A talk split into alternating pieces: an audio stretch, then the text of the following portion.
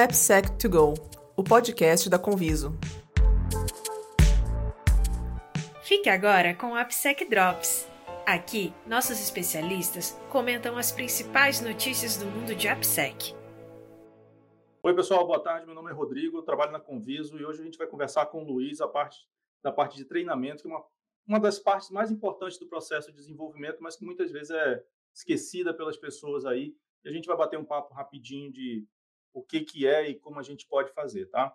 Então, como eu falei, eu trabalho na Conviso, sou Application Security Specialist, o Luiz também vai se apresentar um pouquinho, contar um pouco da história dele rapidinho, para a gente já entrar no, nos temas. Vai aí, Luiz. Olá, pessoal, prazer, eu sou o Luiz, eu sou Squad Leader aqui, hoje estou né, dentro da Conviso à frente do time de Educação e Comunidade e estou ansioso aí para a gente bater esse papo. Legal, cara. Bom, Luiz, assim, a gente vai falar um pouquinho sobre treinamento e como não é um, uma coisa muito profunda, a gente vai só dar alguns toques, vai falar alguma, algumas dicas aí para o pessoal. Então, o primeiro ponto que a gente tem para falar é, é, o que, que você tem aí para contar para o pessoal sobre a cultura é, em AppSec? Qual é a importância da cultura em AppSec? Show, legal aonde que entra nessa né, questão de cultura? Hoje a gente tem uma visão muito genérica de AppSec, que AppSec se resolve com um ferramental. Porém, a gente esquece que a gente precisa das pessoas para utilizar os dados que o ferramental entrega para nós. E nós temos uma fricção muito grande entre times. Hoje a gente tem um time de desenvolvimento que tem um certo receio com o time de segurança, pois tem aquela visão de tipo, poxa, time de segurança fica mandando um monte de vulnerabilidade aqui para me corrigir, não sabe o que eu tenho que fazer e quer que eu faça tudo de uma vez. E ao mesmo tempo, a gente tem o ponto de vista do especialista de segurança. Poxa, eu estou tentando tornar o software mais seguro e o desenvolvedor ele não, não faz o que eu peço. Então a questão da cultura é justamente a gente mudar essa mentalidade, acabar com essa fricção entre os times e mostrar, peraí, todos nós somos responsáveis pela pela segurança da aplicação. Segurança não é coisa só do time de desenvolvimento, ou não é coisa só do time de segurança. Todos nós somos responsáveis dentro do nosso domínio. Então a questão cultural é isso: a gente mostrar para as pessoas qual que é o papel delas dentro do processo de criar aplicações seguras. É, eu vejo também assim que muitas vezes as pessoas não entendem qual é o impacto que elas podem causar, o impacto positivo e negativo dentro do processo, né? Então assim, é, e muitas vezes os dois, os dois lados estão certos, mas estão certos nas suas realidades e não se conversam, né? E aí, cara, isso pode, inclusive, é, gerar uma perda muito grande de eficiência dentro do processo, né? Porque se você não tem aquela cultura, você não tem aquele conhecimento, é, vamos dizer assim, transmitido, resguardado dentro dos próprios times, essa cultura de troca de, de, de conhecimento, troca de informação, ganhar conhecimento, fazer a coisa certa, ela se perde. Né? Então, assim, eu, eu entendo também que é um, é um ponto muito. Ele é muito importante, mas, como você falou, muitas vezes é negligenciado pelo pessoal que acha que é, segurança de aplicações é, é ferramenta, né? É, e esquece mais uma vez das pessoas.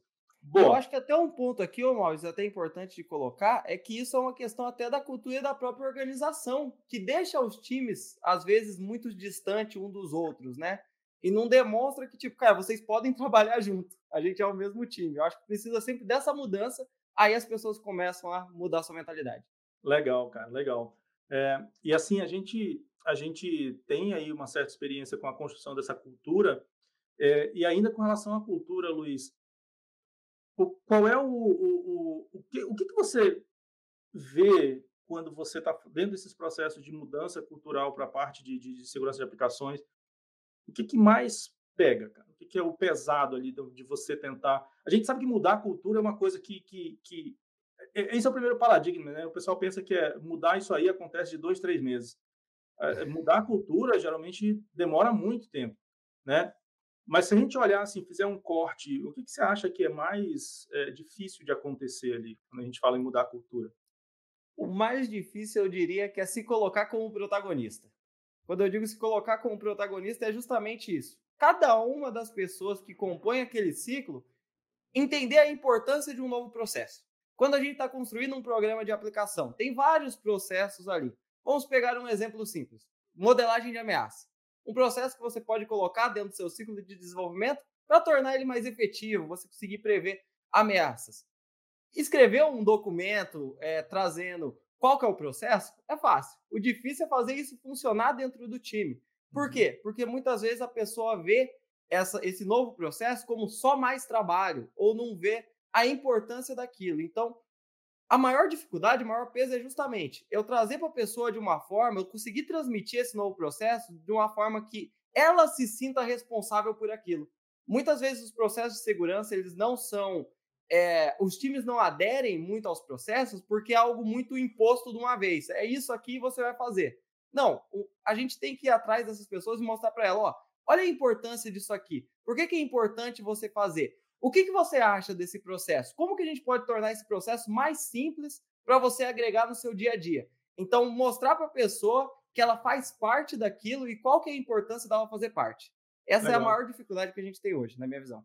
Legal. Então, você, por exemplo, você entende e percebe que talvez a, a, a, venda a venda do serviço, do processo é o, é o, é o problema, né? Que você simplesmente entrega e, e não, não explica o que está acontecendo ali. Pô, legal, cara. pronto. Boa. E aí, é, quando a gente fala de, de, cultura, logo depois, quando a gente fala dentro do processo de, de, de, de segurança de aplicações, é, a gente vem falar de treinamento, né? Que é a primeira etapa ali, ou seja, você tem que entregar o conhecimento para poder cobrar aquele conhecimento. É... E aí a gente, a gente tem dois conceitos que trabalham muito juntos aí nessa casa, aí, que é capacitação e treinamento. Explica um pouquinho para a gente aí do que é isso aí, conscientização, capacitação e treinamento. Isso, é muito legal, é, que às vezes a gente acaba confundindo, né? A gente encontra muitas vezes as pessoas pensando que conscientização é só você dar um treinamento e acabou ali. E não é necessariamente isso. Primeiro, você não consegue garantir a conscientização. O que, que é conscientizar alguém, né? É tornar alguém consciente de um processo. A gente estava falando de cultura, então é eu pegar um desenvolvedor, pegar um analista de segurança e conscientizar ele da importância do trabalho dele e da proatividade dele dentro daquele contexto. Eu consigo garantir que eu vou mudar a forma de alguém de pensar? Não, mas eu posso criar estratégias para talvez conseguir chegar nesse resultado. Então, primeiro tem que ter muito claro isso. Conscientização é tornar alguém consciente de algo, a pessoa se sentir parte daquilo e importante naquele processo. E dentro desse processo de conscientização, a primeira coisa para a pessoa entender o seu papel dentro é ela saber fazer aquilo. Então entra a questão dos treinamentos. A gente entra com treinamento, seja em questões de desenvolvimento seguro, em ciclo de desenvolvimento, independente de qual é o, o tema, a gente aplica esse, esse treinamento com as pessoas e tem que ser um treinamento que seja simples da pessoa capturar. Quando a gente pensa em conceitos de educação, a gente tem algumas premissas. Quando a gente pensa em educação de adultos, principalmente. Para a educação de adultos, a pessoa precisa saber qual é a importância daquilo. Tem que ser algo prático e algo que ela vê valor no dia a dia dela. Se a gente der um treinamento que é 100% teórico, você tem 8 horas de teoria você não vai atingir seu objetivo de educar aquela pessoa e muito menos de mudar a consciência dela. Se você pega algo só 100% prático, vai faltar teoria, a pessoa não vai ver sentido naquela prática que ela está fazendo.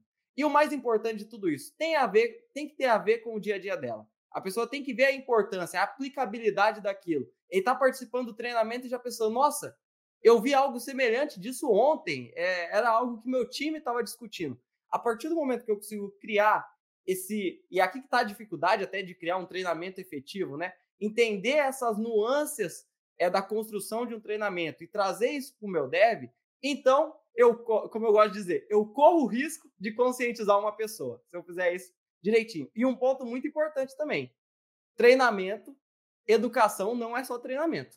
Educação tem o treinamento, mas tem outros processos que você tem que agregar no dia a dia daquela pessoa. Trazer insights para ela, trazer momentos de discussão, aí sim a gente vai ter ali um contexto de educação no dia a dia dessa pessoa.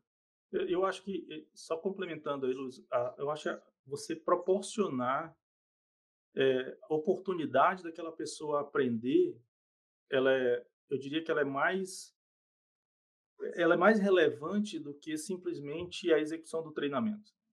Né? A execução do treinamento ela se dá naquelas quatro horas, oito horas, 16 horas, 20 horas, não interessa quantas horas você vai vai proporcionar de treinamento, mas se você, posterior a isso, não proporciona oportunidades para que essa pessoa aprenda mais, questione mais, pergunte mais, a gente perde o sentido daquele treinamento que foi ministrado.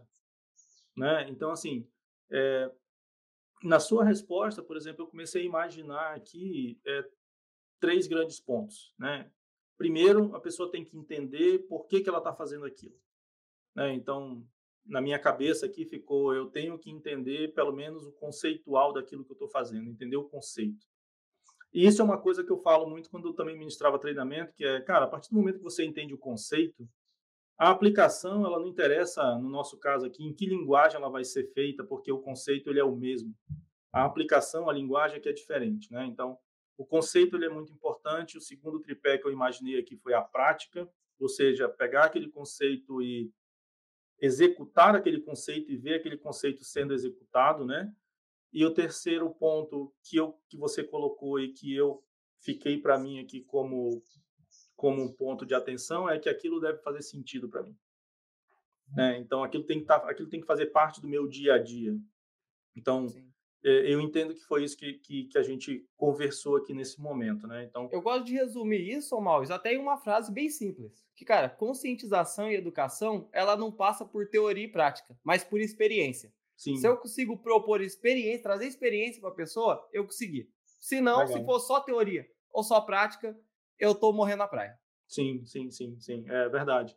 É, e aí a gente chega num ponto, Luiz, que a gente já tem algumas pesquisas que mostram aí qual é o grau de eficiência e eficácia desses treinamentos puramente é, gravados e online, né? Aqueles que não têm é, existem treinamentos que são gravados e online, mas que tem uma parte prática, ou seja, e aí a gente de certa forma consegue juntar os, os três pontos, porque se eu estou indo atrás de um treinamento desse, eu entendo a importância daquele treinamento para minha realidade aquele, aquele treinamento me proporciona o conceito e me proporciona a, o exercício para a prática.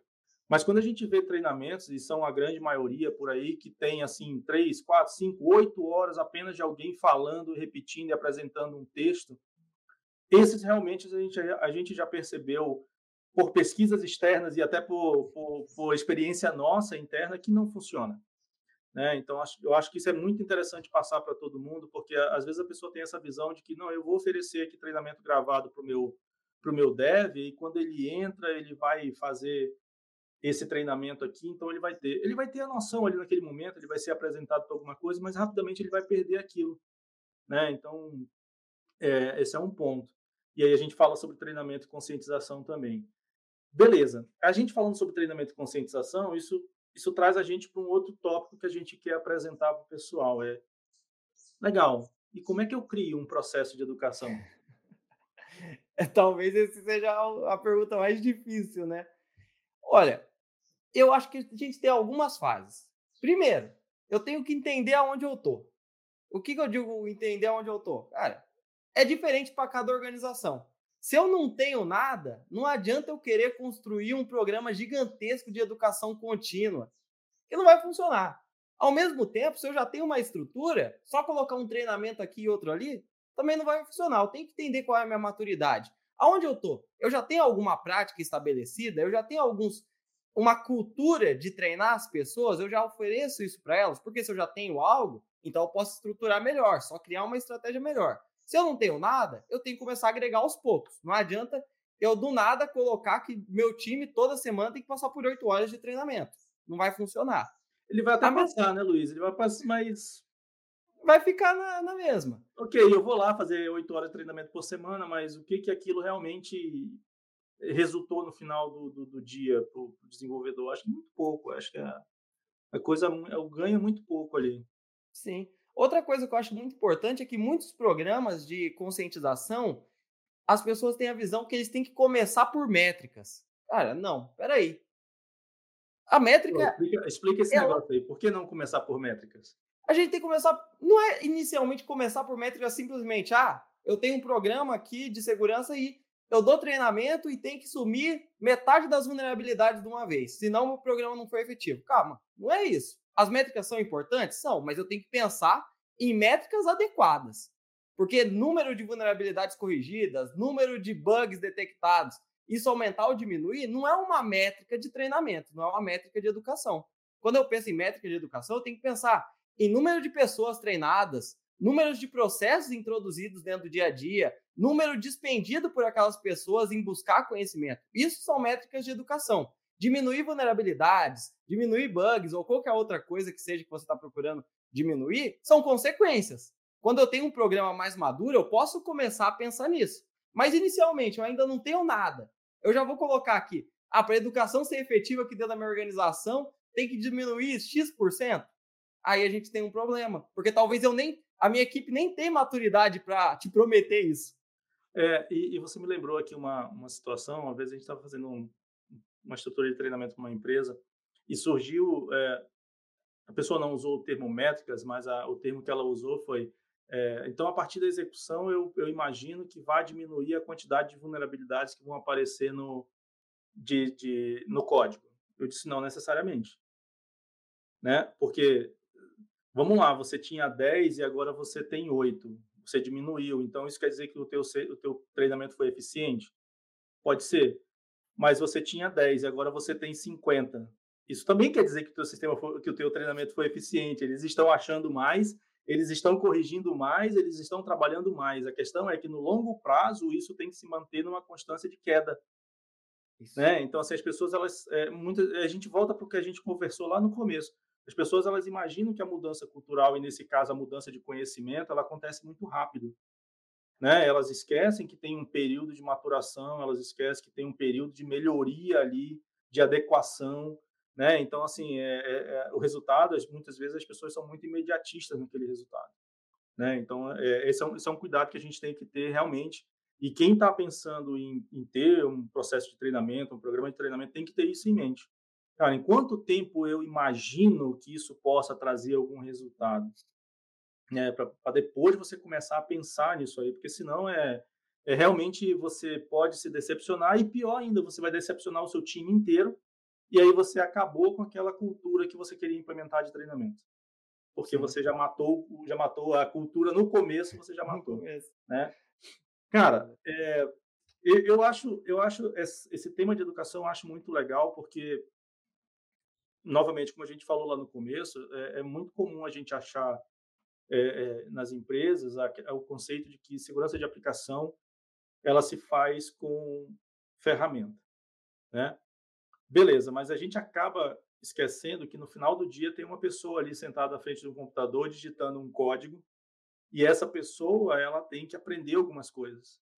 É, e aí a gente tem aí uma, uma visão, felizmente felizmente, antigamente, mas felizmente está mudando muito isso. É, a própria formação do profissional de desenvolvimento ela não traz muito essa questão de visão de segurança de aplicações. Né? Ela traz a visão de que você tem que resolver um problema através de um código, ponto, não interessa como esse código saia lá no final, ele resolveu o problema. Né? Se, ele, é, se ele é seguro ou não, isso é um segundo momento em que a gente tem que trabalhar. E aí a gente esquece uma série de coisas. Então, se a gente pegar tudo aquilo que a gente já conversou até agora, é, o que, que, a gente pode deixar de dica de implementação de um programa de conscientização, cara? Boa, legal. Ó, eu penso em algumas. Primeiro, até voltando àquela questão. Cara, primeiro entenda onde você está. Aí depois você escolhe as dicas que eu vou dar aqui. Primeiro, eu acho que a gente tem que ter um processo de educação contínua. Não é, é conscientização, não é um treinamento hoje e um ano que vem treinamento uma vez por ano. Isso não é educação. Isso é treinamento pontual. Eu tenho que pensar em um cronograma, algo que seja continuado, prover para o meu é, colaborador formas que ele possa evoluir e formas diferentes também. A gente comentou, cara, existe um monte de formas de você dar treinamento. Você pode trazer os treinamentos gravados, é interessante, sim, mas também treinamentos ao vivo são interessantes. Treinamento just in time, que são com ferramentas onde a gente pode colocar dentro do contexto do desenvolvedor. Então, surgiu uma vulnerabilidade no código dele, eu já aponto ele para algum lugar onde ele possa aprender sobre aquele ponto em específico. Então, é, é ali, é na hora. Tentar diversificar essas coisas. Existem na literatura um monte de metodologias de ensino. Então, vamos diversificar. Procura criar treinamentos que sejam mais longos, que é, tornem mais especialista aquela pessoa. Então, treinamentos de 8, 16 horas sobre um tema, mas pensar também em estratégias mais curtas, de vídeos curtos sobre um tema em específico, uma forma de colocar no dia a dia daquela pessoa, trazer ela como protagonista, que muitas vezes é, tem pessoas que têm um certo receio de participar de treinamento, que ele fala, poxa, vai vir lá um instrutor que acha que sabe tudo e eu não sei nada. Então, a gente tem que mudar essa mentalidade, trazer a pessoa para o protagonismo. Então, criar treinamentos que tragam ela para falar: oh, qual que é a sua dor? É essa, essa e essa. O que, que você acha que a gente pode trabalhar para resolver isso? Então, a pessoa ela expõe o ponto dela e o nosso instrutor ele vem como alguém que só ajusta aqueles pontos. Então, olha aqui, nesse contexto de segurança, a gente pode fazer isso também. Então, a pessoa participante ela é protagonista, ela vê, ela se vê responsável por aquilo também. Então, a gente já tem uma mudança de mentalidade. Outra coisa importante, que é sempre válido, mas a gente tem que tomar um certo cuidado, é a gamificação. Gamificação é um tópico é, bastante popular quando a gente pensa em treinamentos, em educação, só que a gente tem que aplicar de uma forma de uma forma correta. Você acha, você acha Luiz, que essa daí virou a bala de prata do treinamento?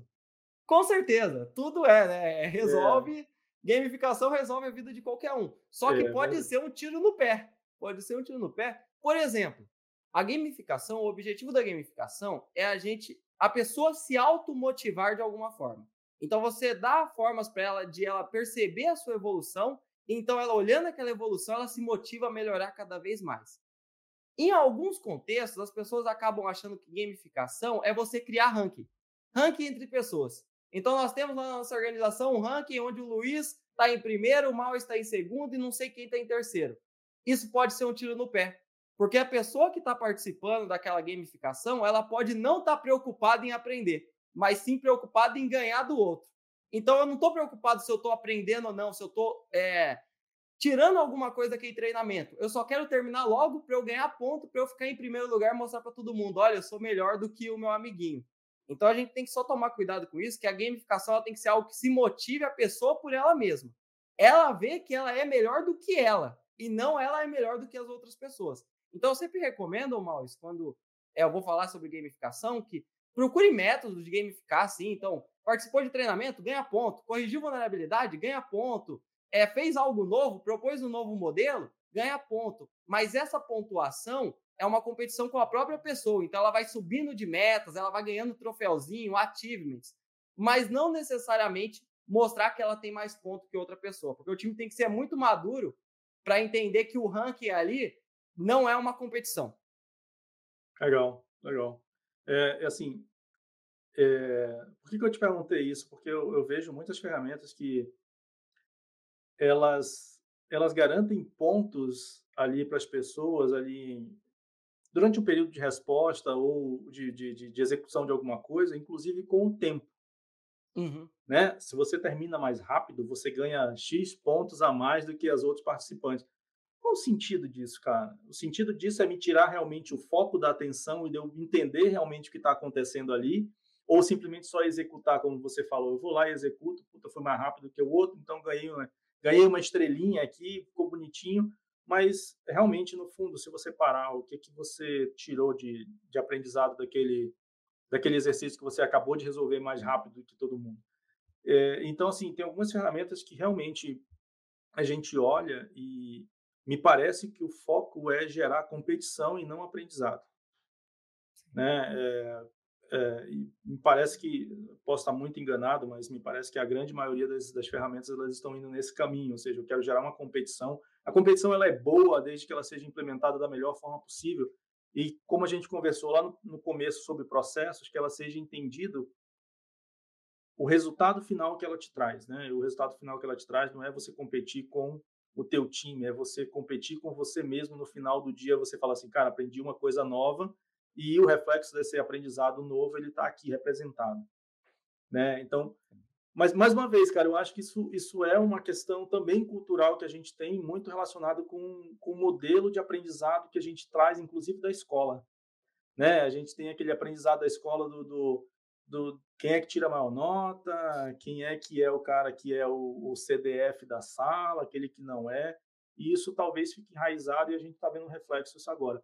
Então é legal a gente entender essas dicas e entender esse, esse modelo de implementação, porque a gente tem que entender de tudo isso também, entender qual é a realidade de cada um. Né? Existem pessoas que são muito competitivas, e essas pessoas que são muito competitivas, elas vão buscar naquela pontuação ser melhor do que o outro. É, sim. Né? E a gente tem que entender que também existem pessoas que são mais quietinhas no canto dela, mas são muito melhores do que aquela pessoa que está em primeiro, mas elas não querem aparecer. Elas preferem ficar quietas. Então, um programa de, de, de, de conscientização e educação bem montado, ele tem que prever, ela tem que olhar para essas coisas. Né? Ela tem que olhar para essas coisas. Então, assim, é, a gente está terminando o nosso tempo aí, que a finalidade desse, né, desse, desses vídeos é ser uma, um, um bate-papo bem rapidinho ali sobre um assunto. E eu acho que a gente cobriu tudo aquilo que é importante dentro de um programa de, de, de educação para segurança de aplicações. É, então, a gente, primeiro, a gente quer agradecer a todo mundo que assiste esses vídeos, deixa um comentário para a gente, a gente entender como é que a gente pode melhorar e trazer que um dos objetivos da Conviso é esse, é educar o mercado sobre o que a gente aprende também, é uma visão que a gente tem. É, e aí a gente faz aqui um, uma, uma proposta, um pedido para que vocês sigam a Conviso em todas as suas mídias sociais. A gente tem canal no YouTube, a gente tem LinkedIn, a gente tem Instagram, a gente tem Twitter. E aí a gente fica o convite para vocês participarem, deixarem a opinião de vocês, deixarem o comentário e até propor tema, né, Luiz? A gente pode ver o que, o pessoal está querendo entender, querendo olhar um pouquinho mais, ver qual é a visão que a gente tem, a gente traz esses, esses temas aí para vocês. Luiz, obrigado, cara, pelo teu tempo, obrigado pelo teu conhecimento aí. E obrigado, pessoal. Fica para a próxima aí. Tchau, tchau. Até.